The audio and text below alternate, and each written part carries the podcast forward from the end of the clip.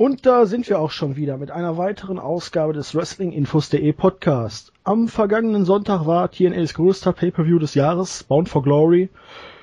Ja, war eine interessante Veranstaltung, wenn man es mal so bezeichnen möchte. Und ja, wir gehen das, die Card beziehungsweise das ganze Event gleich mal durch. Mit dabei sind der KM, der Kim. Hallo. Und unser User, der Nobody, der Sebastian. Hallo. Ja, da seht ihr auch, und das hatten wir letzte Woche nicht so ganz deutlich gemacht, der Sebastian ist normaler User bei uns im Forum. Also, wenn ihr auch mal Interesse habt, bei einem Podcast mitzumachen, es ist theoretisch möglich. Bewerbt euch und ja, kommt natürlich drauf an, wie ist die Chemie, wie könnt ihr euch artikulieren, etc. pp. Aber es ist möglich. Okay, dann kommen wir mal zum Pay-Per-View. Ja, wir hatten ein Pre-Show-Match, also ich glaube, ich habe es nicht gesehen. Hat es irgendeiner von euch gesehen? Nope. Dann gehen wir da kurz zumindest das Ergebnis durch. Da haben die Bromans sich den Tag Team Title Shot für die Main Show erkämpft. Pfui! Ja, also zunächst hatte Bad Influence die Mexikaner, Chavo, beziehungsweise eigentlich sind es ja glaube ich beides Texaner, äh, Chavo Guerrero und Hernandez besiegt. Chavo hat dabei in San Diego, wo ja eigentlich eine starke Latino-Crowd ist, überhaupt keine Reaktion gezogen, wie ich gelesen habe.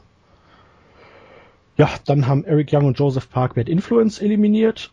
Es gab dann wohl einen Beatdown gegen Joseph Park und Eric Young. Joseph Park hat angefangen zu bluten aus dem Mund. Wichtig für die spätere Show.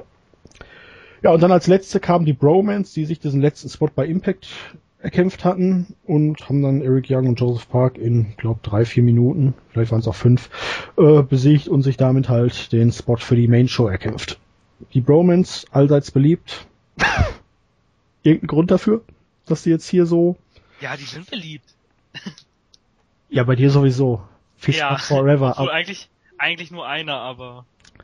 Also ich kann es mir eigentlich nur so vorstellen, aber da können wir auch gleich beim Tag Team Title Match nochmal drauf zu sprechen kommen, dass die jetzt so oft den Job gemacht haben, dass man sie einfach ein bisschen dafür entschädigen muss. das ist aber dann schon eine, äh, eine große Entschädigung. Ja, ich meine, äh, ich will jetzt nicht zu sehr äh, aufs noch kommende Match äh, zugreifen, aber vielleicht hat man äh, irgendwie gesehen, dass die vielleicht doch nicht so blöd sind oder man will einfach mal was ganz Neues haben. Ich meine, äh, ich liebe ja auch, wie so viele eigentlich, ähm, Bad Influence aber streng genommen waren sie ja schon Tag Team Champions und bei den Bromans könnte man zumindest, also könnte ich mir vorstellen, dass da mal ein bisschen was anderes reinkommt. Das jetzt gut oder schlecht, das sei jetzt dahingestellt, aber das könnte ich mir vorstellen als Beweggrund. Ja, gut. Dann lassen wir das so, glaube ich, stehen und alles weitere dann gleich, wenn wir zum Tag Team Title Match kommen, oder? Jo. Gut, ja, dann hatten wir den Opener, das Ultimate X-Match um den X-Division Championship, wo Chris Sabin sich den Titel gegen Manic, Austin Arias, Jeff Hardy und Samoa Joe geholt hat und Gott, eine Leiter in einem Ultimate X-Match. Nicht, dass es äh, ohnehin laut Regeln eigentlich verboten wäre, aber damit hat man jetzt praktisch das letzte Stück TNA-Geschichte auch gekillt. An diesem Match. Also ja gut, Ultimate X hat man jetzt weiter, aber das war für mich noch so ein, wozu musst du noch ein Ultimate X-Match zeigen, wenn es eine Leiter gibt, die du einsetzen kannst. Dann kannst du dir auch diese ganzen Balken da und Kabel sparen, dann hängst du den Titel einfach an der Decke und fertig. Ja. Ja, mach du erstmal äh, Nobody. Ja, da hätte mich jetzt einfach nur mal interessiert, wer auf diesen Gedanken gekommen ist, da die Leiter in den Ring zu holen. Jeff Hardy bestimmt. ja, es war auch so mein erster Gedankengang, aber das Finish war ja dann doch inszeniert, von daher muss ja irgendwer im äh, Backstage-Bereich diese Idee gehabt haben. Also ich äh, weiß nicht, wie man in das Ultimate X-Match eine Leiter bringen kann, wie man auf so eine Idee kommt. Es hat überhaupt gar keinen Sinn ergeben. Deswegen, äh, ja, das Match natürlich dann auch an, an Charakter dann in dem Moment verloren. War schon sehr traurig. Ähm, Ansonsten, das Match an sich war jetzt recht solide, nicht das, was ich erwartet hätte bei den Namen, die da drin standen. Ähm, hätte von allen Akteuren ein bisschen mehr erwartet. Wer jetzt da mit dem Titel rausging, war mir prinzipiell recht egal. Ich wollte nur sagen, nur nicht Saben. Das hat natürlich jetzt ja nicht hingehauen. Aber nun gut, also mit Manic hätte ich sehr gut leben können, da hätte man das sehr schön fortführen können, er hätte seinen Push weiterhin bekommen, wäre alles super gewesen. Ähm, auch, wie gesagt, wir hatten es ja letzte Woche schon besprochen, mit Jeff Hardy wäre auch mal sicherlich eine interessante äh, Konstellation gewesen, aber nun gut, jetzt es sei, sei es drum, ähm, Chris Sabin hat jetzt den Titel wieder zurück. Und jetzt ist die Frage, was mit den anderen Herren ist. Was ist jetzt mit Samoa Joe? Was ist mit Austin Aries? Was ist mit Jeff Hardy? Bleiben die jetzt in der X-Division? Fehlen die vielleicht nochmal um den Titel? Lassen die sich so einfach geschlagen geben? Oder was passiert da?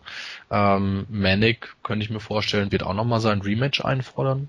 Eventuell. Ich weiß es nicht, wie das, ich weiß nicht, wie das gehandhabt wird bei TNA. Da wird ja vieles anders gehandhabt, als man sich das vorstellt. ähm, das werden dann so die nächsten Wochen zeigen. Aber insgesamt muss ich sagen, war es ein rein solides Match und absolut kein Vergleich zu dem, was man in den letzten Jahren gesehen hat. Also für mich war es sogar eins der schwächsten Ultimate X-Matches der Geschichte. Also wenn man jetzt mal vergleicht, was da früher, gut, früher ja, wird immer mehr Feuerwerk abgefeuert, aber selbst die letzten Matches fand ich da noch deutlich stärker. Kann natürlich auch an der Erwartungshaltung gelegen haben, weil da wirklich von den Namen her einiges zu erwarten war. Ja, und ja, äh, hier mit, lass mich noch kurz ausreden. Ja, ja. Äh, mit Saban ja, gut, mit der Leiter, es kam halt wirklich wahrscheinlich um Saban als ja, feigen äh, Heel-Champion darzustellen, wobei ich mich frage, der hat vor ein paar Wochen oder Monaten hat er noch Bully Ray die Stirn geboten, kam da als mutiges kleines Kerlchen her. Und jetzt auf einmal ist er dann doch der Feige, der seine Freundin da reinschicken muss, um für eine Ablenkung zu sorgen. Also ich weiß ja nicht, ob das jetzt wirklich so klug gewählt war, zumal ich bei Saban irgendwie seit dem Comeback das Gefühl habe, dass man ihm aufgrund der vielen Verletzungen jetzt einfach die Titel hinterherwirft. Hat so ein bisschen den Anschein, ja.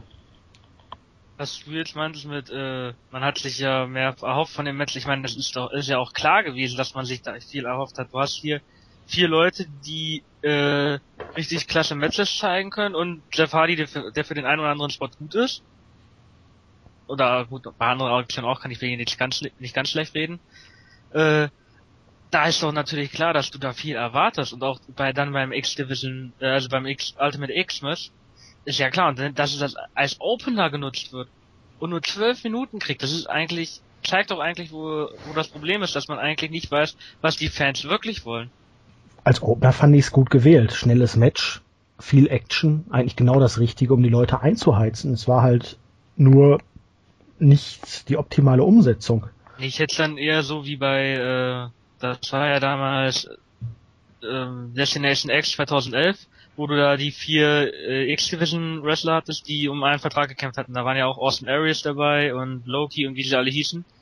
Und das hast du, war ja relativ mittig oder also halb gegen Ende des der Veranstaltung und hat äh, war das beste Match und so hatte ich, hatte ich eigentlich auch gedacht, dass man es so ein bisschen weiter, dass so ein bisschen was passiert ist, dann zeigt und dann richtig so mindestens 20 Minuten, vielleicht auch ein bisschen weniger hätte man auch machen können, so ist es nicht.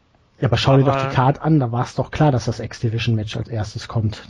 Du bringst immer irgendwas, was richtig Stimmung macht, was, wo beliebte Leute drin sind, wo schnelle Aktionen herrschen. Das ist einfach typischer Opener, um die Crowd einzuheizen.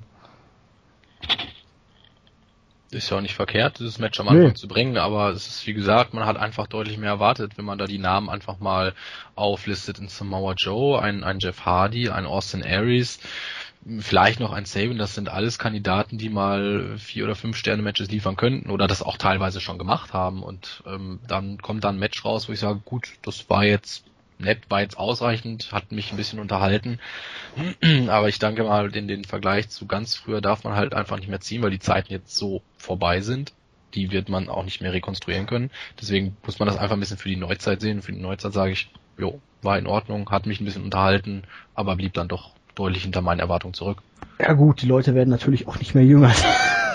also das kann man natürlich dann auch noch einwerfen, ja. aber für mich, also die Leiter hat's dann endgültig gekillt.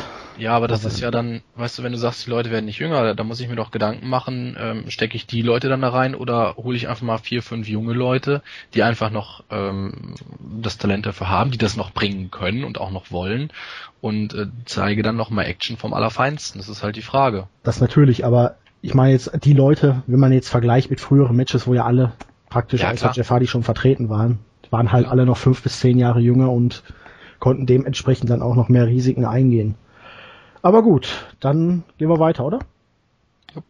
Ja. Äh, dann hatten wir doch noch Bad Influence auf der Card in einem Segment, wo sie dann einen Tag Team Title Shot gefordert haben.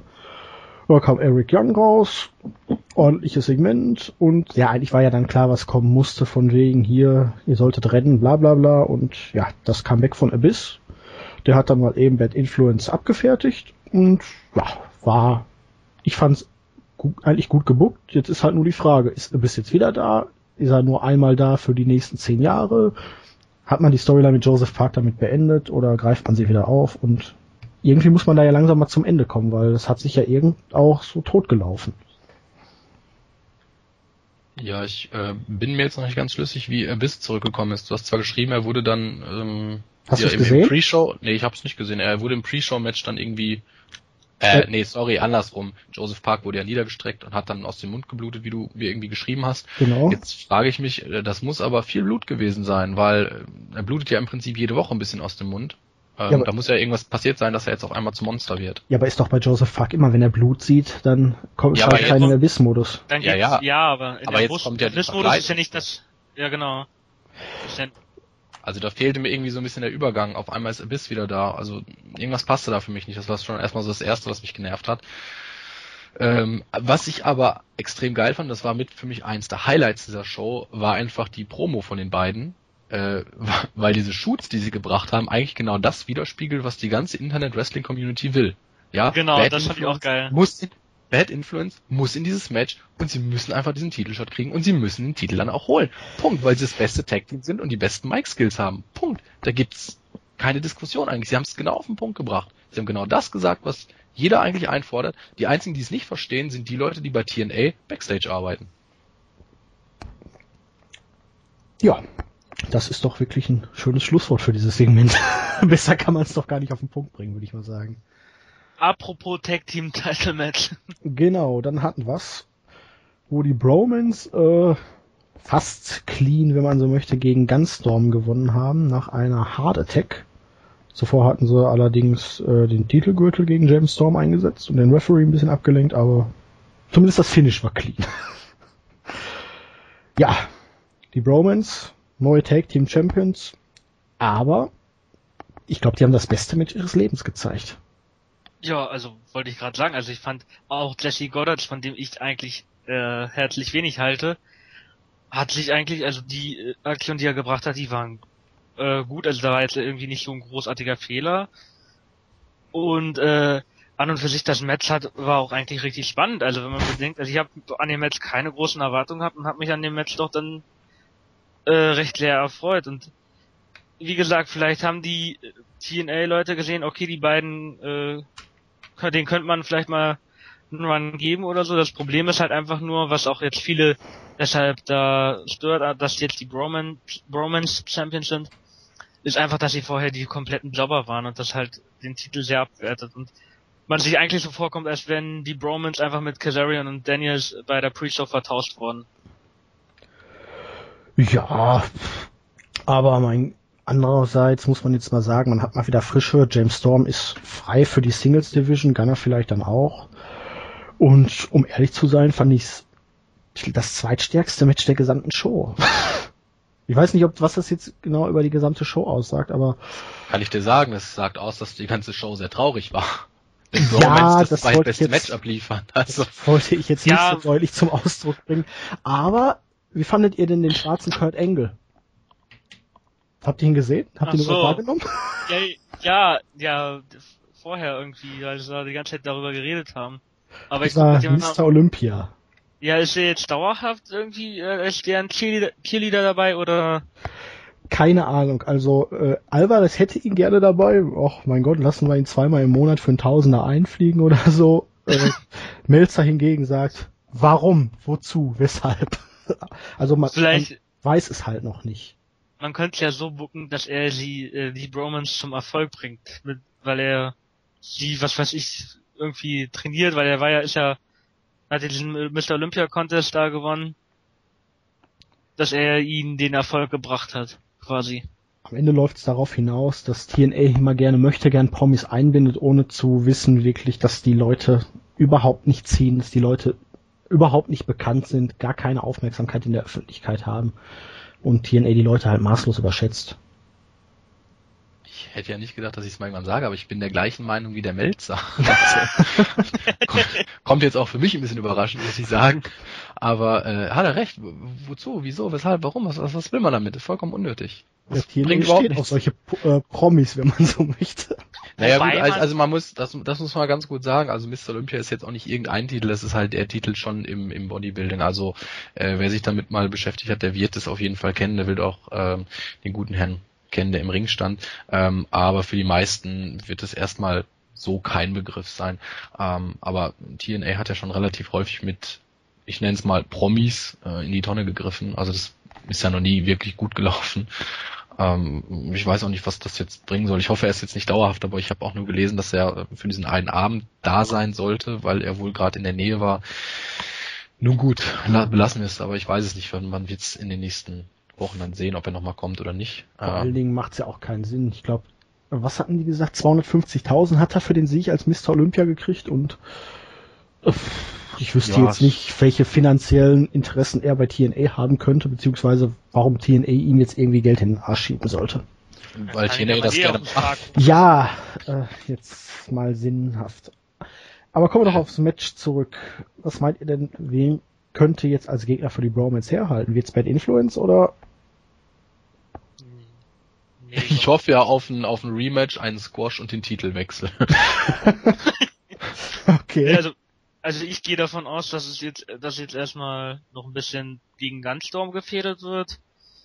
Ja, und dann die üblichen Kandidaten, irgendwie Chavo und Hernandez und alles, bis man irgendwann Und alles, hat. das sind ja schon mit Bad Influencer die einzigen ja, ne, bis dahin kann man ja, was weiß ich, na gut, Eric Young und äh, Abyss, na, weiß ich nicht, ob das jetzt auf ein Tech-Team noch hinausläuft.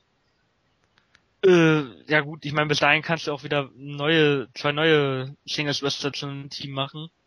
Das Problem besteht ja nicht. Aber das wird halt so lange laufen, bis sie irgendwann jemanden haben, von dem sie glauben, dass er es besser machen kann. Ja, äh, weil ich mich noch nicht zum Match geäußert hatte, mache ich das noch mal ganz kurz, um einfach auch noch mal zu zeigen, wie sinnfrei dieses ganze Match war, beziehungsweise dieser Titelgewinn. Ähm, also wir haben da jetzt ein Team, das seit einem Jahr nichts anderes macht, als den Job für andere. Ja, nichts anderes. Ich, ich weiß nicht, wann die das letzte Mal ein Match gewonnen haben. Ich habe absolut keine Ahnung.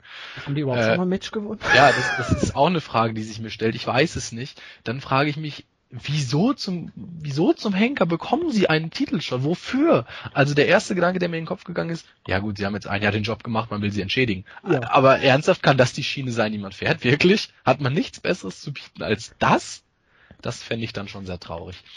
Und ähm, ich habe da eine dann Idee. Man, da, vielleicht hat man, man sich hier, warte mal eben kurz, Einwurf, vielleicht hat man sich die ganze Card angeguckt, hat sich so an den Ergebnissen orientiert und dachte, jetzt müssen wir einen Schocker bringen ja. entweder, hat man das, entweder hat man das gedacht oder man sagt, wir brauchen noch ein paar Lacher oder sowas. Ich weiß es nicht. oder wir, wir können unseren Pay-Per-View nicht ganz geradlinig laufen lassen, da muss ja noch irgendwas passieren. Ich weiß es nicht. Da muss man sich halt mal überlegen, äh, vor zwei, drei Wochen war es, ich, ich weiß es nicht mehr, keine Ahnung, ähm, wo ODB dann die beiden letztendlich alleine abgefertigt hat. Ja, dann noch eine Woche zuvor oder später, ich weiß es nicht, nagelt mich nicht drauf fest, äh, äh, kommt Joseph Park und macht zwei, drei Sekunden Matches. Ich meine, da könnte ich echt heulen, wenn ich drüber nachdenke. Ja. Und äh, dann habe ich heute noch ein, ein Video-Review gesehen, das würde ich jetzt ganz gerne einfach nochmal kurz einschmeißen, weil ich den Gedankengang auch sehr interessant fand. Warum haben denn oder warum hat denn äh, James Storm damals Gunner ausgewählt als Tag-Team-Partner? Weißt du das nicht mehr? Ich weiß es noch. Ja, äh, es kam Sharkboy, es kam Robbie ja. E und noch irgendeiner in den Ring. Ja. Die wollten sein Tag Team Partner werden, dann kam Gunner und hat mal eben alle anderen Jobber auseinandergepflückt. Ja, genau. und gegen diese Jobber haben die jetzt verloren. Wirklich. Ich, ich finde, das ist ein absoluter Tiefpunkt. Ich kann es gar nicht beschreiben. Ich weiß, also mir fehlen bei sowas echt die Worte. Ich weiß nicht, was da in den Köpfen von den Leuten vorgeht, die das bucken. Die müsste man auf der Stelle entlassen. Hire and Fire, so läuft das dort. Das war der verzweifelte Versuch, endlich mal etwas Neues auszuprobieren. Wobei, äh, ich glaube, da würden wir so nicht mehr drauf zu sprechen kommen. Ich fand ja das Segment äh, dann später, wo die ihre Tag-Team-Titel da gefeiert haben, das fand ich genial. Also ich fand, fand ich dann klasse gemacht mit diesen wo sich da mit dem Eiweißshake da, äh, Ja, aber es, man kann ja auch so ein Team durchaus mit dem Gimmick als Champions darstellen. Nur die beiden mit der Vorgeschichte, das ist ja das Problem. ja, also man hätte sie auf jeden Fall vorher äh, ein bisschen stärker aussehen lassen müssen, zumindest mal Wie willst du das oder so. machen? Ja, im Nachhinein kannst du sagen, die haben einfach einen Lauf. Robbie E hat bei Impact das Singles-Match gewonnen, um als Letzte in das Gauntlet-Match zu gehen. Und dann haben sie das gewonnen und das gewonnen. Die sind jetzt einfach on a roll. Die raisen ist gerade ja- die Bar. Das ist ja schlimmer als bei WWE. Bei WWE kriegen die Leute wenigstens noch äh, vorher gegen den Champion ein Einzelmatch, was sie, also ohne den Titel, was sie gewinnen können. Hier ist noch nicht mal das der Fall. Ich glaube, wir drehen uns ja auch ein bisschen im Kreis, oder? Ja, also ich wollte noch kurz was einwerfen, weil äh, Nobody gerade den Namen ODB gesagt hat. Wie wäre es als nächsten Fädenpartner denn äh, gegen ODB und Eric Young? Die sind doch auch ein Tag-Team. Die waren ein Tag-Team, glaube ich. Ja, sie können ja wieder zusammenkommen. Immerhin sind sie ja, äh, Verheiratet. haben sie schon mal Tag-Team-Champions gehabt? Ja, dann Äh, hast du ein Match äh, Pest, Pest gegen Cholera. Ich meine, also was, was wen willst du dann nehmen? Wem willst du denn dann die. Titel geben? Ich meine, klar, du kannst natürlich dann Eric Young und Eric Young und ODB die Titel geben, dann hatten sie beide Seiten mal die Titel. Das ist auch eine Möglichkeit. Dann kann man sich ganz lächerlich machen. Weil die Women's, Women's Tag Team Champions hatten sie ja schon. Fehlen nur noch die männlichen. Ja, mein Gott, schauen wir mal. Man hat auch Cody Deaner als Knockouts-Champion überlebt. Irgendwie. Äh, nutzt ja nichts. Machen wir weiter. Ja, dann kam eigentlich der richtige, wirkliche Schocker, wobei man kann das ja eigentlich gar nicht mehr äh, toppen, was man gerade erlebt hat mit dem Titelwechsel. ähm, Kurt Angle hat die Aufnahme in die TNA Hall of Fame abgelehnt. Noch ist man sich nicht so ganz sicher, Storyline oder echt. Wahrscheinlich ist es irgendwie so beides. Und ja, ich fand die Begründung herrlich. Von wegen, ähm, ja, ich bin ja nicht mehr so auf der Höhe, ich muss es mir jetzt beweisen, ich habe meine Familie mal enttäuscht, ich habe mich enttäuscht. Und ja, jetzt muss ich zeigen, dass ich nochmal auf ein ganz neues Level kommen kann. Hallo, die Hall of Fame ist für Leute gedacht, also für frühere Erfolge gedacht. Eine Ehrung für das, was man irgendwann mal geleistet hat. Ich weiß nicht, ja. ist, äh, ist, ist das jetzt nur darauf bezogen, dass er menschlich jetzt besser werden möchte oder auch Ja. im Ring? Ja, auch im Ring, glaube ich, weil, oder dass er es halt nicht mehr so in sich hat. Ich glaube, darauf war auch dieses Finish hinterher bei Root gegen Enkel ausgelegt, dass er halt körperlich nicht mehr sich jetzt die letzten Reserven mobilisieren kann, um dann nochmal hochzukommen. Was Also, ja aber auch ganz ab einem merkwürdig. gewissen, ab einem gewissen Alter ja auch äh, schwach Also wie, wie sehr will er sich denn steigern? Er wird ja immer älter, nicht immer jünger. Ja, also für mich wirkt das Ding jetzt auch so, als ob er da keine wirkliche Ahnung hatte. Und immerhin, man hat ihm schon eine Uhr gekauft. Das ist ja wieder Geld, was man aus dem Fenster wirft. ja, wer weiß, vielleicht wurde die für 5 äh, Dollar vor der Arena da gekauft.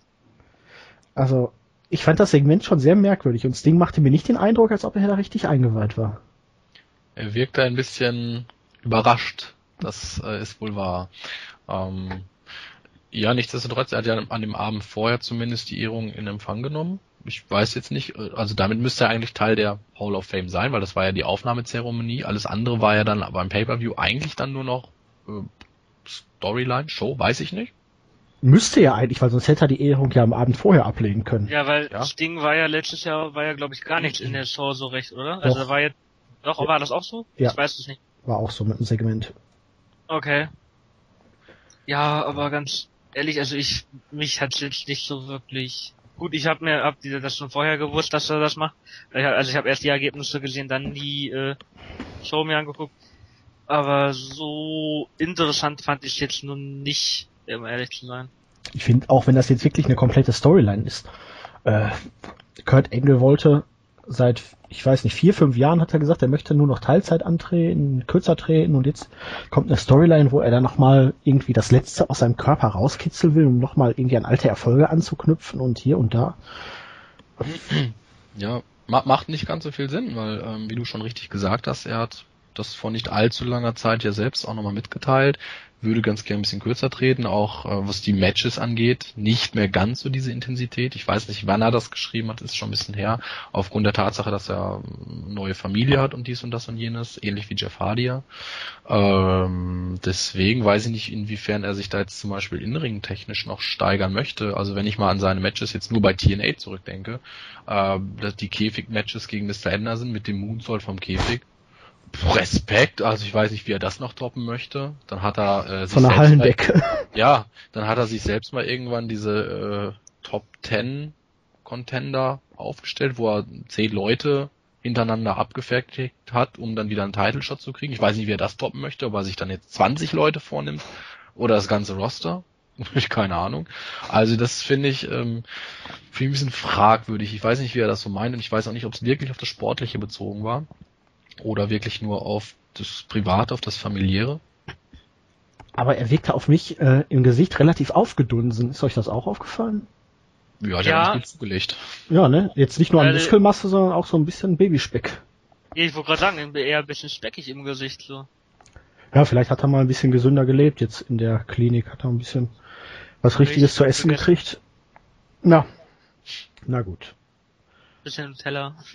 Dann kommen wir zum Knockouts-Match. Da hat Gail Kim dann ganz überraschend eigentlich gegen ODB und Brooke Tessmarker gewonnen, nachdem Lady Tarper auftauchte, ODB und Tessmarker abfertigte. Gail Kim da irgendwie noch gerade so auf was ODB krackelte. Ich glaube, es war ODB. Könnte aber auch Tessmarker gewesen sein.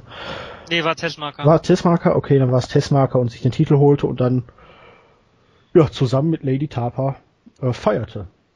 Da war auch der, der erste Kommentar von äh, Alvarez. Ja, und wir haben AJ Lee und Tamina bei TNA. Äh,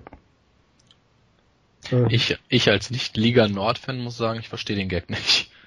Äh, du hast AJ Lee als kleine schwarzhaarige süße Heel-Championess und mit Tamina eine ja samoanisch-philippinisch da in diese Richtung, weiß ich nicht, südostasiatisch angehauchte große stabile Bodyguard-Frau. Und genau dasselbe hast du jetzt bei TNA auch gemacht.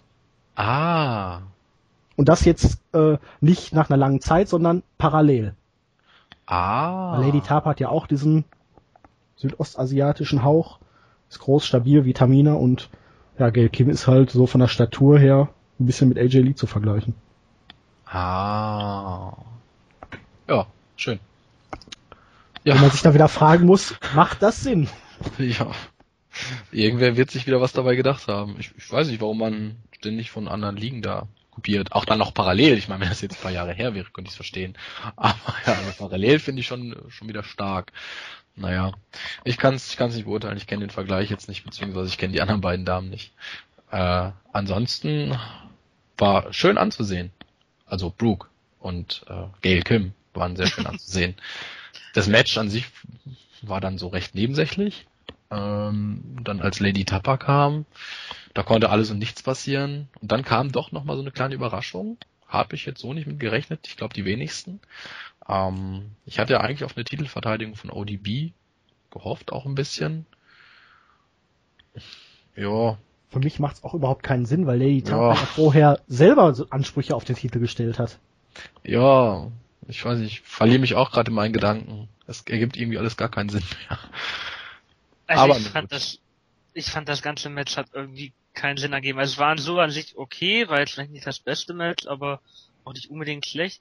Aber ich fand so viele äh, Situationen zum Kotzen. Ich meine, das war ein Three-Way-Match und Geld Kim muss den äh, Figure vor Leglock an, äh, am Ringpfosten bei, bei vier lösen, weil sie sonst disqualifiziert wird. Ja, und am halt schlimmsten, ähm, ja, vor allen Dingen bei dem Tag Team Match, das war ein normales Tag, normales Tag Team Match davor mit den äh, Tag Team Title Match. Und da haben, äh, hat der Referee zugesehen, wie die Champions oder die Challenger, irgendeiner von den beiden, zwei Minuten lang beide im Ring sind, macht aber nicht. Ja, das und ist aber auch immer so bei den Tag Team Matches. Dass da ja, aber, zu dritt oder zu viert im Ring stehen nach einer Zeit. Ja, aber das, ja, also das, nur weil es immer so ist, heißt ja nicht, dass es gut ist, ne?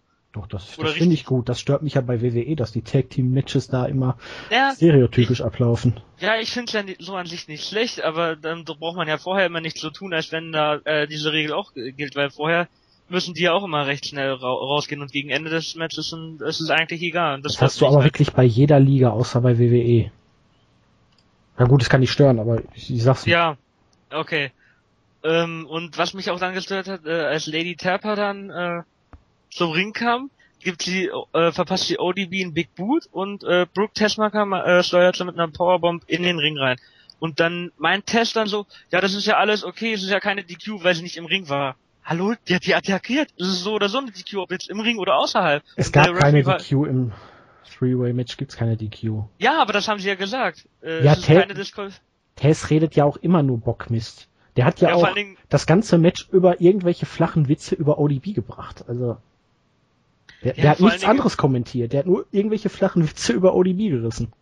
Vor allen Dingen hätte es eh keine Disqualifikations, äh, Disqualifikation geben können, weil der Referee eh wieder tot äh, außerhalb des Rings lag. Ja, mein Gott. Aber das hat mich so gestört, da, das war dann wieder so ein Grund, einfach nur abzuschalten, oder das wäre für mich ein Grund, wenn ich mir jetzt die DVD kaufen würde, einfach auf die deutschen Kommentatoren zu stellen, weil dann brauche ich mir so einen Dünnpfiff nicht anschauen. Äh, Ich bezweifle, dass die deutschen Kommentatoren da besser wären. Die killt Mark Smith hat. Ähm, aber Ich höre das, äh, ich habe ja die, äh, hab von Born for Glory 2012 und noch ein paar andere DVDs auf Deutsch. Sind jetzt nicht vielleicht keine Offenbarung, woran das liegen mag auch immer, aber sie sind jetzt äh, zumindest besser als Mike Tinay und Tess, finde ich. Also die Kombination finde ich grauenhaft. ja, es liegt halt daran, dass Tess einfach grauenhaft ist.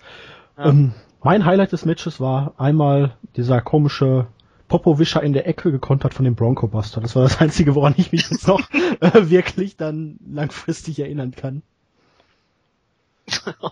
Langfristig, oha. Ja, also bis jetzt. Von mir aus auch mittelfristig. Ähm, ja. Also ich habe das meiste aus dem Match schon verdrängen können. Gut. Das Schön stimmt allerdings auch.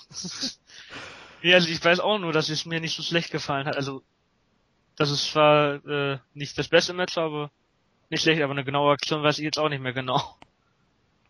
Gut. Ja. Dann hatten wir noch Backstage dieses Segment mit den Proteinshakes und diesem neuen Abraham, Washington Verschnitt. Es war aber nicht Abraham Washington.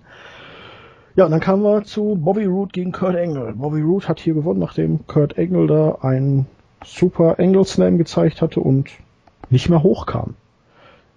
Wieder Logiklücke. Der Referee hat beide angezählt. Root kam bis bei 10 auf die Beine. Engel blieb liegen. Eigentlich Match zu Ende. Engel wird ausgezählt. Äh, Ja, da drehen sie ja. sich aber das immer so, wie sie, wie sie es gerade brauchen. Wobei Hab ich ich, glaube, hab ich dass, nicht drauf geachtet, muss ich sagen. Hab ich nicht glaube, dieser Account gilt eigentlich nur, wenn beide liegen, Nee, damit man dann halt äh, No eigentlich Contest. nicht. Eigentlich nicht. Sicher? Wenn er beide anzählt und nur einer steht auf, gewinnt der eine durch Countout.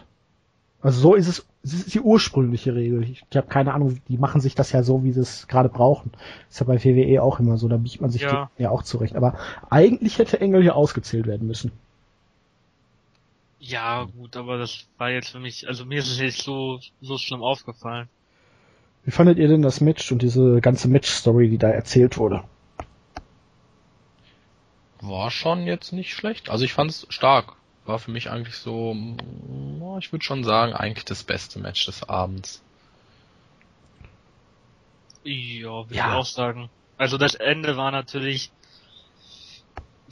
kann man halten, wie man will. Ich fand es jetzt nicht so wirklich gelungen. Aber alles, was im Vorfeld war, fand ich besonders, also was mir da äh, besonders äh, hängen geblieben ist, da wo Kurt Angle den Angle Lock hatte und dann Bobby Roode den äh, in den Crossface umgewandelt hat, das fand ich, also da habe ich auf dem, mir das zu Hause angeguckt, habe mich richtig gefreut in der in dem Moment.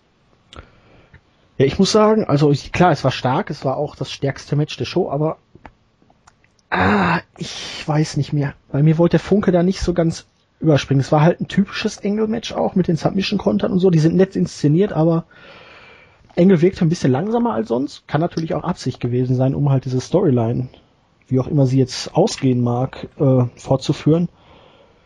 Und ja, das Finish fand ich dann einfach nur doof. Punkt. Ja, also es, es war das beste Match, aber auch ein bisschen, weil es Mangel an Alternativen gab. Es war, also es ist jetzt nicht so schlecht gewesen.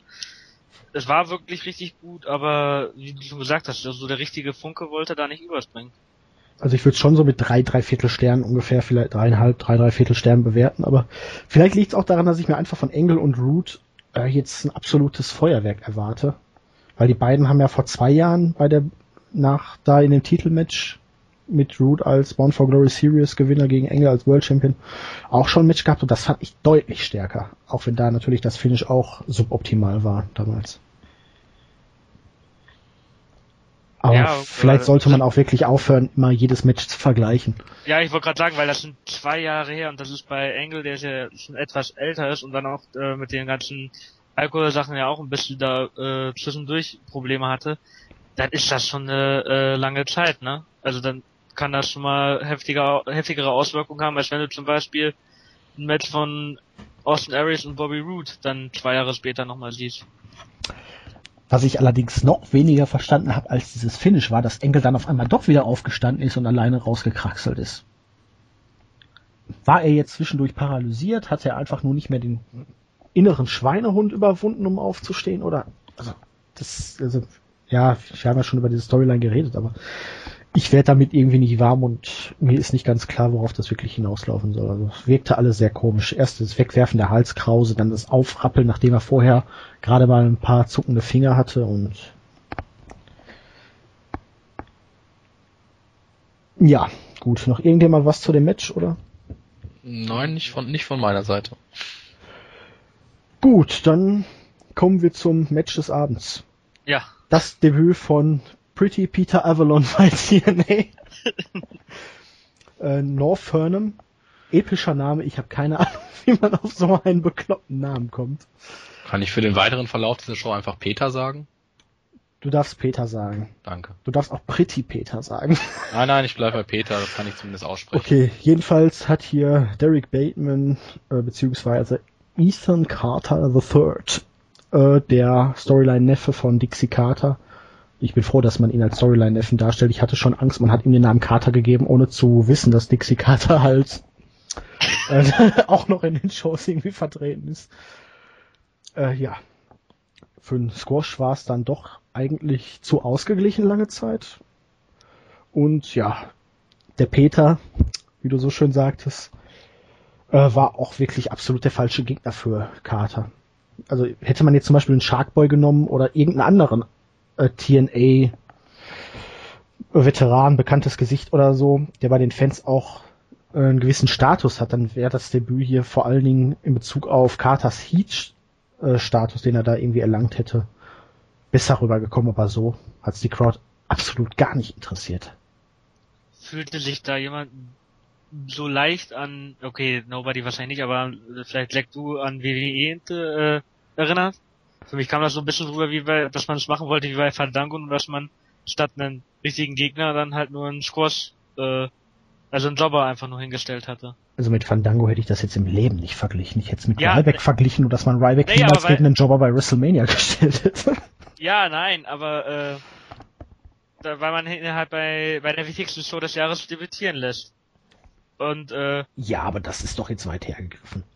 Weil Fandango ja. hatte eine Storyline gegen Chris Jericho, gegen einen großen Veteran und er war jetzt einfach hier gegen einen Jobber. Ja, das hätte man jetzt bei Impact zeigen können, das hätte man, ich weiß es nicht, von mir aus auch in einem Match bei, auf YouTube zeigen können. Es hätte, glaube ich, nicht mehr Interesse generiert.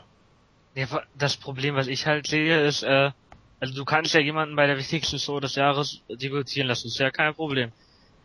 Aber, äh, gegen einen Jobber und dann in drei Minuten, also wenn es eine Minute ist, meine, oder eine halbe Minute, meine Güte, ist okay, aber in drei, äh, bei drei Minuten und dass er dann noch fast den äh, Sieg holt, damit hat man eigentlich dem Charakter schon gestartet, ohne dass er überhaupt schon angefangen hat, äh, den richtig zu verkörpern ich fand's herrlich. Ich war mir nicht sicher, ob es jetzt Peter Avalon war. Ich habe ja zusammen mit Nexus den Bericht, Live-Bericht gemacht und er meinte, ist das nicht der Kerl von, PT, äh, von PWG? Ich meinte, äh, Peter Avalon? Kann, kann das sein? Ja, bin ich erstmal Internet, hab mal ein bisschen gegoogelt, kam dann in irgendein TNA-Forum rein, wo ich dann äh, der Name auf Seite 15 fiel und gleichzeitig fünf Minuten nach, äh, nachdem der eingelaufen war, gab es dann schon 22 Seiten, also sieben Seiten wo darüber gebasht wurde, was TNA da gerade für eine Scheiße veranstaltet.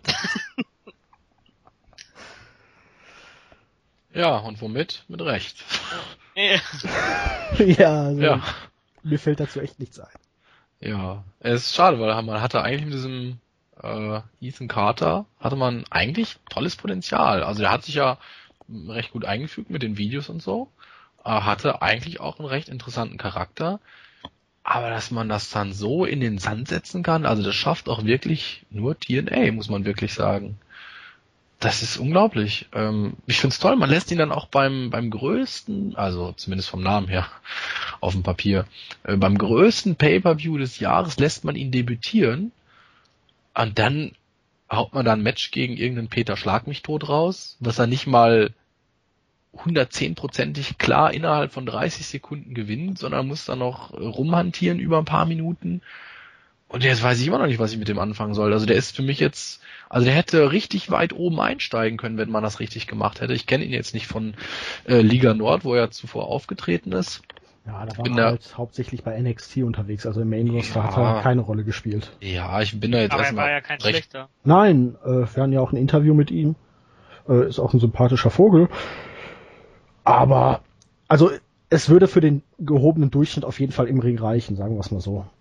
Ja, also wie gesagt, ich bin da jetzt erstmal recht unvoreingenommen reingegangen, aber ich muss auch ganz ehrlich sagen, nach diesem Pay-Per-View, was, was soll mich da jetzt noch schocken? Was soll mich jetzt an dem Charakter noch interessieren? Der hat Probleme gegen einen Jobber namens Peter zu, zu wresteln.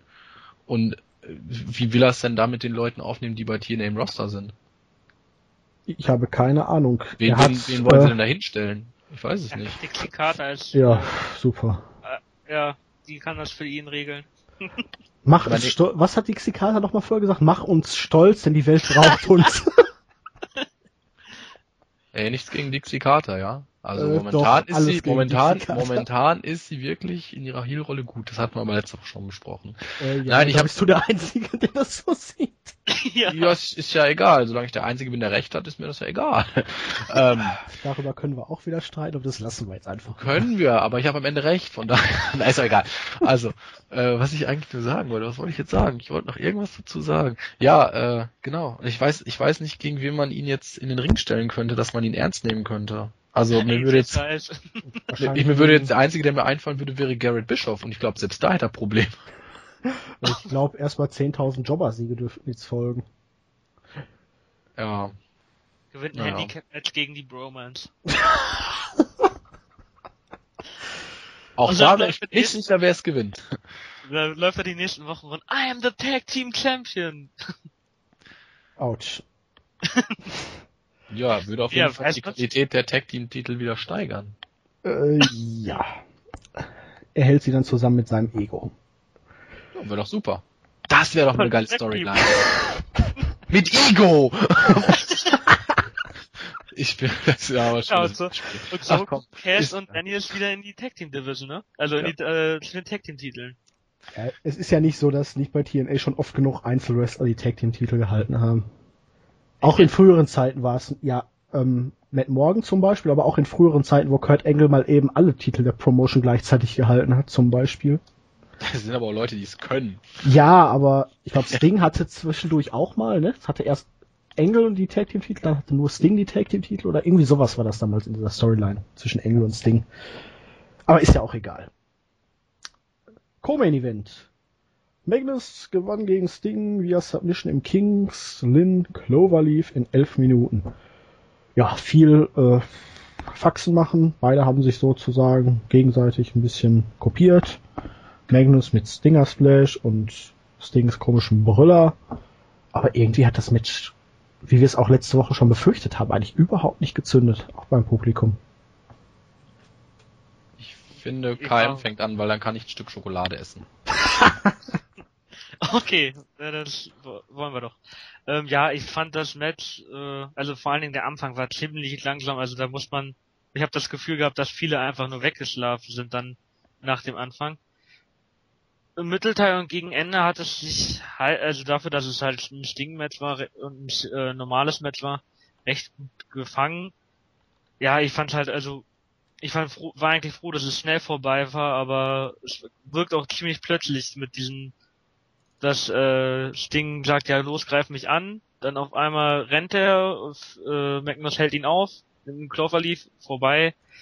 Also irgendwie hat das ganze, war auch das ganze Konzept des Matches auch nicht wirklich klar geworden. Naja, Sting würde ja niemals clean via Submission verlieren. Das hat er hier gemacht, was eigentlich genau das Richtige in der Situation war, nur es hatte überhaupt keinen Impact. Die Leute haben es Ja. gar nicht wahrgenommen, es war halt nicht diese Spannung drin, oh, tappt er jetzt oder nicht, weil es hat auch irgendwie keiner damit gerechnet, dass er jetzt da austappt und Ja, aber die Re Reaktionen danach waren ja auch nicht großartig überrascht. Das hat man dann so hingenommen, okay, Magnus hat gewonnen. Ja, vor glaub, allen Dingen der angedeutete Heel-Turn, äh, da war dann halt, wenn man ihn wirklich Heel-Turn lassen wollte, dann hätte er hier anders gewinnen müssen in meinen Augen gegen Sting. Ich fand den Clean-Sieg gut, auch wie er Submission, das hatte mich überrascht, aber es war halt in dem Match, wurde halt überhaupt nicht so aufgebaut und es kam halt nichts rüber. Ja. Kaue noch, Entschuldigung. Ja, dann ignorieren wir das jetzt einfach mal. Deine Ich bin Meinung sofort fertig. Ich bin sofort fertig, warte. Ja, KM, wo könnte es denn jetzt mit Magnus hingehen? Wird er jetzt bald Jagd auf AJ Styles machen oder hat er noch weiter mit Sting zu tun, der ja mittlerweile wirklich im Ring gar nichts mehr kann? Ja, also ich habe ja äh, beim letzten Podcast habe ich ja noch gesagt gehabt, äh, ich sehe ihn schon als nächsten Matt Morgan. Jetzt hat er zwar den S- Sieg geholt, aber irgendwie hängt er ja trotzdem in der Luft. Er kann nicht ins Main Event, weil da wird jetzt äh, wird es jetzt trotzdem wahrscheinlich noch mit AJ Styles und äh, Bully Ray weitergehen oder Dixie Carter holt irgendeine andere Gnitte und Eine was? Eine was? Gnitte. Kennt das nicht? Genitte? Was ist das denn? Das ist wahrscheinlich irgendwas aus Wolfsburg. Nee, das ist äh, egal. naja, auf jeden Fall. an. Er könnte ja für auf Glory Ryan hindeuten, ne? Ah nee, der war ja schmierig, das ist ja was anderes. Nee, ja, aber auf jeden Fall, äh, also ich glaube einfach nicht, dass Magnus jetzt, äh, jetzt ans Main Event kommt und jetzt gegen AJ Styles oder äh, irgendwen ran darf. Also ich schätze schon mal, dass man ihn ins Main Event pusht, weil alles andere wird ja überhaupt keinen Sinn machen. Er hat Sting klar geschlagen. Was höheres gibt's bei TNA eigentlich gar nicht. Man muss ihn jetzt in den Main Event pushen. Ja, wo soll der Mann auch sonst hin? Da gehört er ja auch hin. Ja, klar. Aber, aber so wie man es jetzt aufgebaut hat, muss es jetzt sofort geschehen. ja, und das ist ja das Problem, das ist ja genau das Problem, was ich halt meinte. Weil ich nicht glaube, dass man es jetzt äh, sofort machen wird. Du meinst, er könnte ein zweiter Matt Morgan werden. Ja, das habe ich ja schon gesagt gehabt. Ja, damit kaum. Ich habe gedacht, du meinst das positiv. Eher weniger. Mhm. Tja. Ja, ich fand's Match okay. Aber war jetzt halt so wie erwartet, nichts Besonderes. Und ich fand's auch sehr, sehr traurig, wie die Crowd mitgegangen ist, also quasi gar nicht. Und dass sie auch einfach Desinteresse gezeigt haben. Und das ist ja auch das, was ich eigentlich letzte Woche schon gesagt habe. Es ist egal, wie Magnus gewinnt. Es wird keinen interessieren danach. Ja, das war's dann auch, ne? Mal gucken, wo es denn jetzt bei Impact hingeht, in welche Richtung. Ja, dann stand auch der Main Event, No Disqualification Match auf dem Programm. Und AJ Styles ist unser neuer TNA World Heavyweight Champion ohne Vertrag. Er gewann nach dem Spiral Tap gegen Bully Ray. Ja, die ersten Eingriffe nach, ich glaube, zwei, drei Minuten schon, fand ich völlig deplatziert. Äh, Dann kam auf einmal Dixie Carter kreischend darunter, machte Earl Hebner da zu Minna, verhinderte da irgendeinen Pin. Danach kümmerte Earl das irgendwie nicht mehr. Also müsste eigentlich bei Impact jetzt eine Entlassung folgen, wenn man es konsequent macht. Ja, und Brooke stand da irgendwie bei wie Falschgeld die ganze Zeit. Also mir hat das Match bis auf einige Spots überhaupt nicht gefallen, vom ganzen Verlauf her und Aufbau und ja, Aber der Spot mit dem 450 außerhalb des Rings, der war klasse. der war krass. Also der Ja. AJ hat sich Den da ja aber- auch irgendwas an den Rippen verletzt, ich glaube. Ah, den hat er auch voll durchgezogen, ey. Also ohne Rücksicht auf Verluste. Wobei ich sagen muss, also ich hätte mit noch mehr Eingriffen gerechnet, wenn ich ehrlich bin. Also das hat man schon relativ human gehalten, auch wenn sie eindeutig zu früh kamen.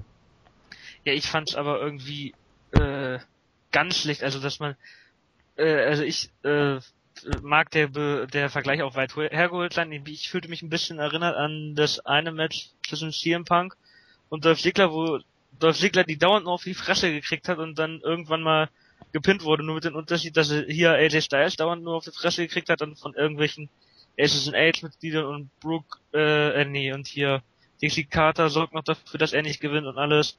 Und äh, mit dem Unterschied, dass er halt dann do das doch schafft und gewinnt. Aber eigentlich hat ja nur Nux äh, gegen AJ wirklich ausgeteilt, ansonsten war es Ja, aber Garrett Bischoff hat ihn halt auch entscheidend abgelenkt. Ja, aber den Vergleich, den finde ich jetzt extrem weit hergeholt, weil das Ja, ein ganz okay. anderes Match. Okay, ja, ist ja gut. Aber wie gesagt, also mich hat's halt trotzdem gestört, weil er halt immer, erst kam Garrett Bischoff rein, dann äh, hat Noxin attackiert, dann äh, kam Dixie Carter noch und äh, verhinderte das äh, ihr äh, Brian Hebner richtig zählt. Es war Earl und vergleich das mal mit dem Match gegen Sting bei Slammiversary, das war nichts. Wobei ich, äh, warum ja, waren Max und Bischof überhaupt da? Die hatten beim letzten Mal noch gesagt, je nachdem Bully ihnen nicht geholfen hatte, die werden ihm nicht mehr helfen. Und jetzt könnte man meinen, mit wem hat Bully vorher im Spiegel da oder in der Umkleide gesprochen? Mit sich selbst? Mit seinen imaginären Freunden? Mit seinen neuen Aces and Aids. Ja, wahrscheinlich mit they. Vielleicht war oh. das eine, vielleicht war das eine Finte, als AJ das auch irgendwie noch sehen sollte. Aber er hat vielleicht ja die Leute auch hinterher noch mal gerufen und es kam keiner. Nachdem die ersten schon kamen. Die Hogans ja. und die äh, kommen dann wieder in die TVs aus. Ja, äh, er ist ja immer noch mit Brooke Hogan verheiratet, oder? Oder ist die Scheidung durch? Naja, eigentlich. Nee, die müsste, äh, die Scheidung müsste jetzt durch sein. So, okay. Weil Papa Hulk hat ja Papa Hulk äh, hat ja doch einige Summen auf den Tisch gelegt, wie er sagt, und mit Geld sei alles möglich, hat er oh, gesagt. Okay. Und wenn Hulk das sagt, dann stimmt das. Natürlich. Ja. Hulk der Erste.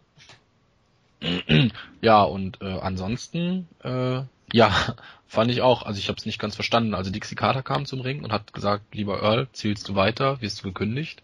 Und das galt jetzt also explizit nur für diesen einen Pin. Anscheinend, oder Earl wird jetzt am Donnerstag äh, gekündigt. Ja, ja muss, ja muss, ja. muss ja gekündigt werden, ansonsten wird es ja gar keinen Sinn mehr machen.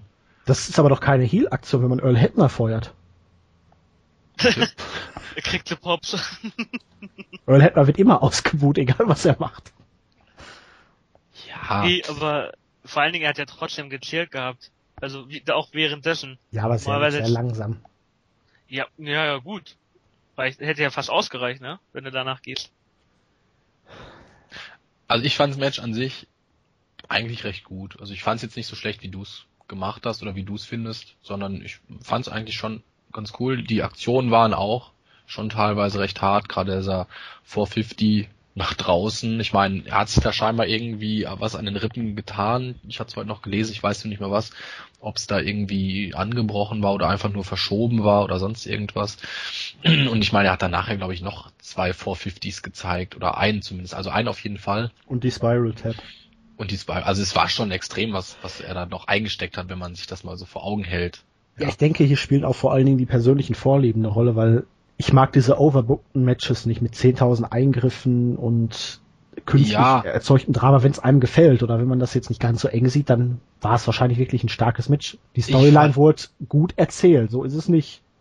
Ja, ich fand aber auch diese Eingriffe waren eigentlich also zum einen unnötig, zum anderen waren sie unlogisch auf beiden Seiten, weil zum einen haben sie gesagt, nein, wir helfen dir nicht, Bully, zumindest wie interpretiere ich das so, und zum anderen es ist ein No-DQ-Match. Ich meine, AJ ist das Gesicht der Liga. Der wird doch irgendwo ein paar Freunde rumsitzen haben, die er mit zum Ring bringen kann, weil er weiß, okay, die Aces and Eights werden doch irgendwie eingriffen, eingreifen. Das war jetzt die letzten anderthalb Jahre so, dass sie in jedes Match eingegriffen haben.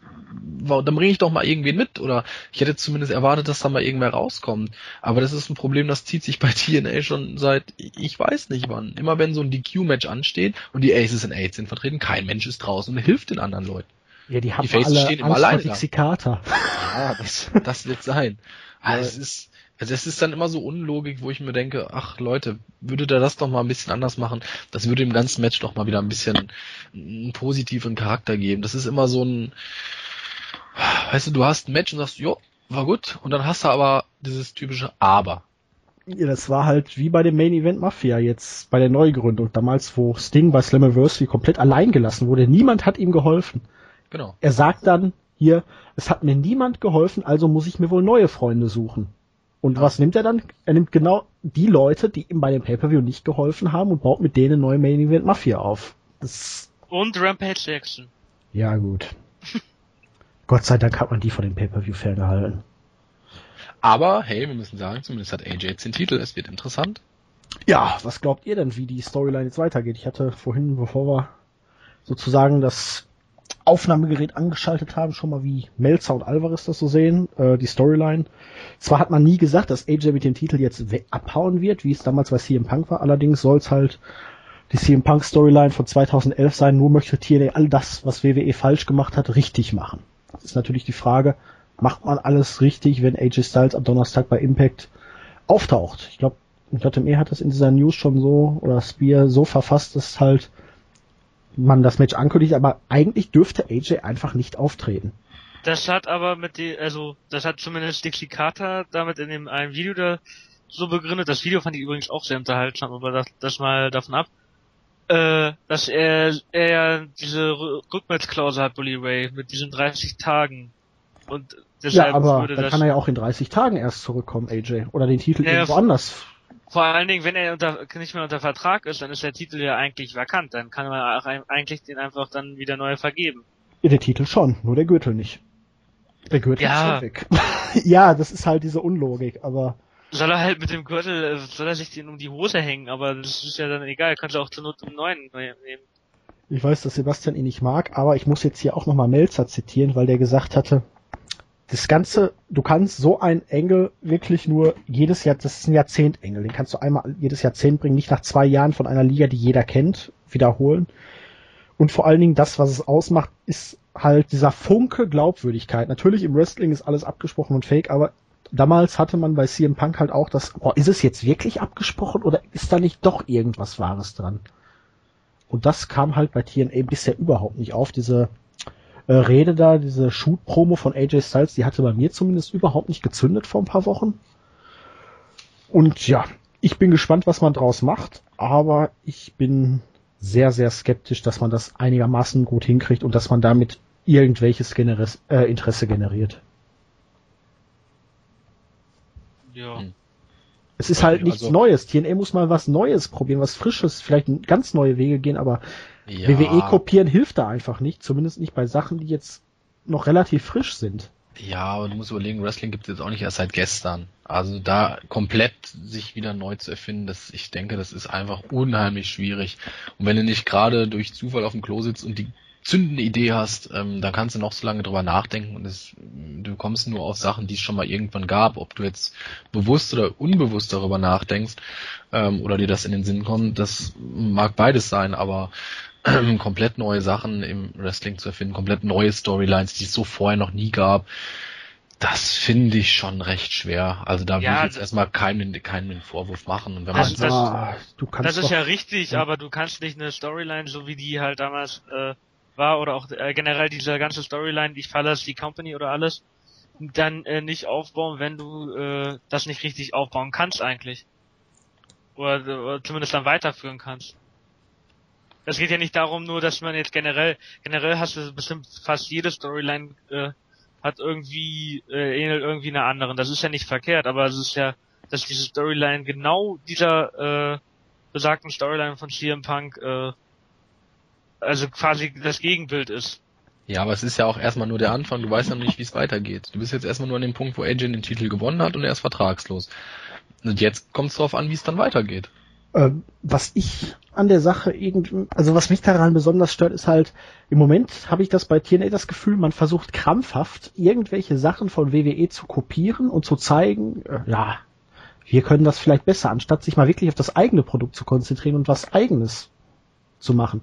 Wieder ein äh, Alleinstellungsmerkmal zu haben. Diese Diskrepanz zwischen Indie-Promotion und dem WWE, da diese Marktlücke zu finden, die man ja über Jahre hatte. Im Moment wirkt man halt wirklich nur wie ein ganz schlechter Abklatsch von WWE. Und WWE ist schon nicht gut.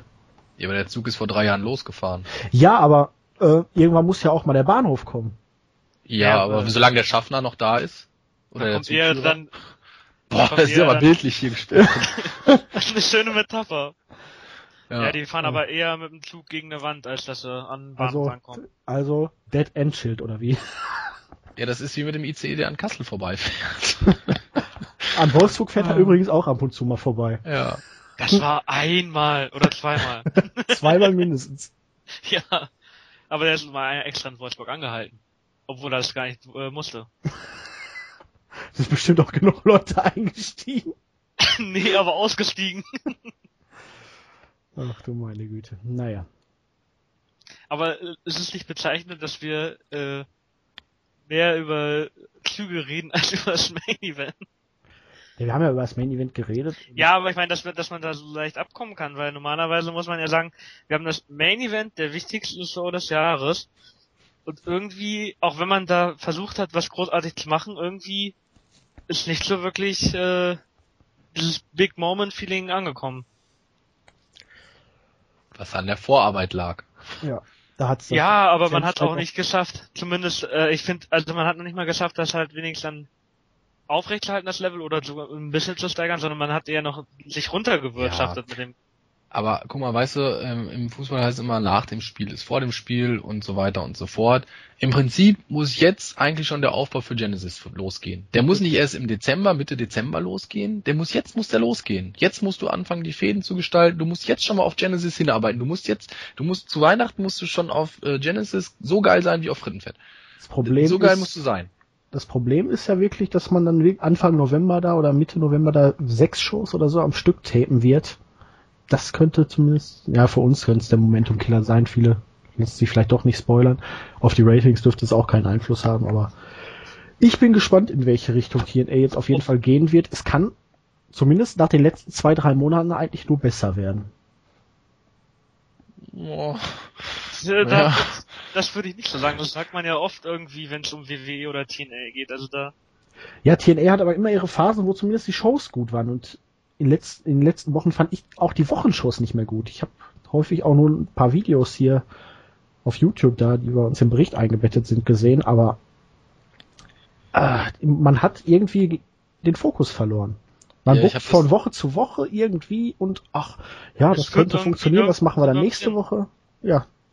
Die Aces und Aids, die sind jetzt seit drei Monaten tot und immer noch irgendwie da und die Main Event Mafia ist offiziell auch noch da, auch wenn sie schon wieder kaputt ist und so, so eine Einstellung, wie, wie man, man resigniert so ein wenig nach dem Motto, äh, eigentlich ist es scheißegal, was wir machen, die Ratings steigen kaum, sie sinken aber auch eigentlich nicht, deswegen ist es eigentlich egal, was wir machen. Hey, geben wir mal dem Bromance den Titel, mal gucken, was dann passiert. Juckt ja sowieso keine Sau. Wobei die Ratings ja schon gesunken sind die letzten Wochen, ne?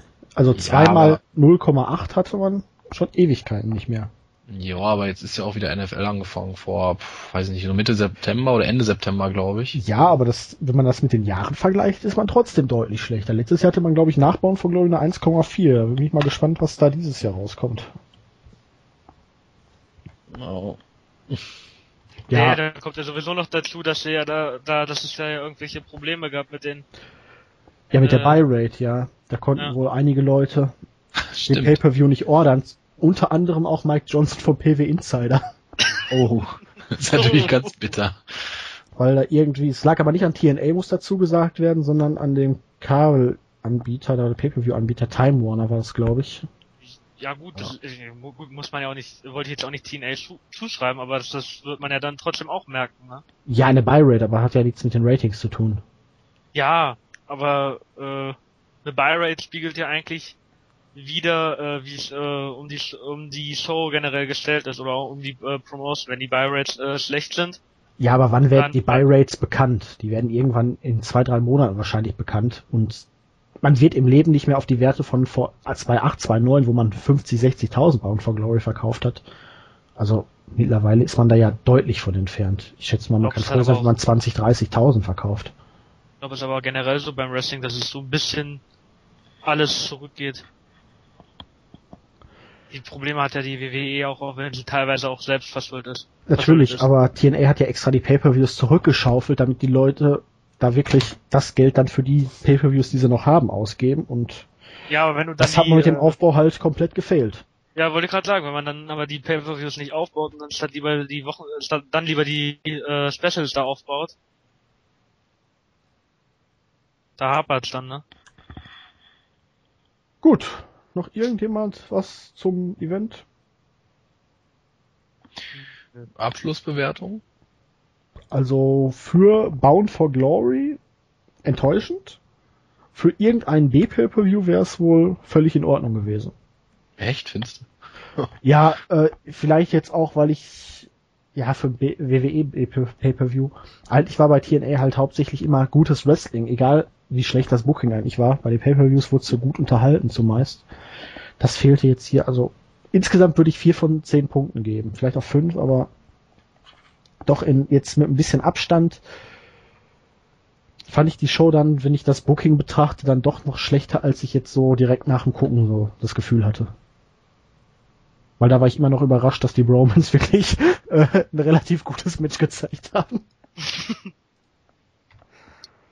Ja, da weiß ich nicht, was mich mehr schockiert, dass die ein halbwegs brauchbares Match geliefert haben oder dass sie die Titel gewonnen haben.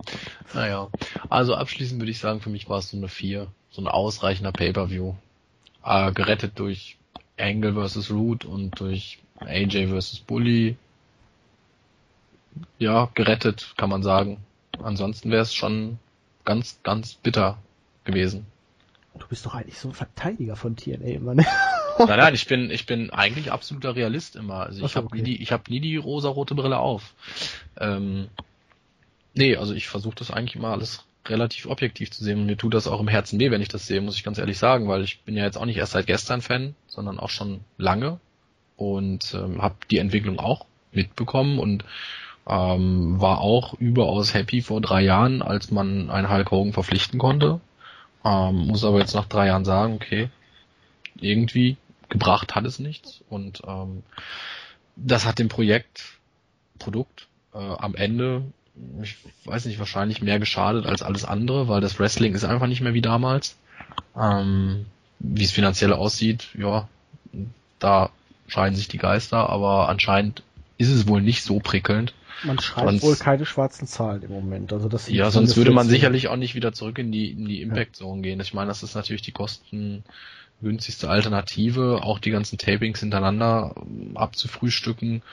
Aber ich weiß nicht, man hat halt alles verloren, wofür man mal stand, ob es jetzt die, ob es der sechseckige Ring war oder äh, die In-Ring-Action.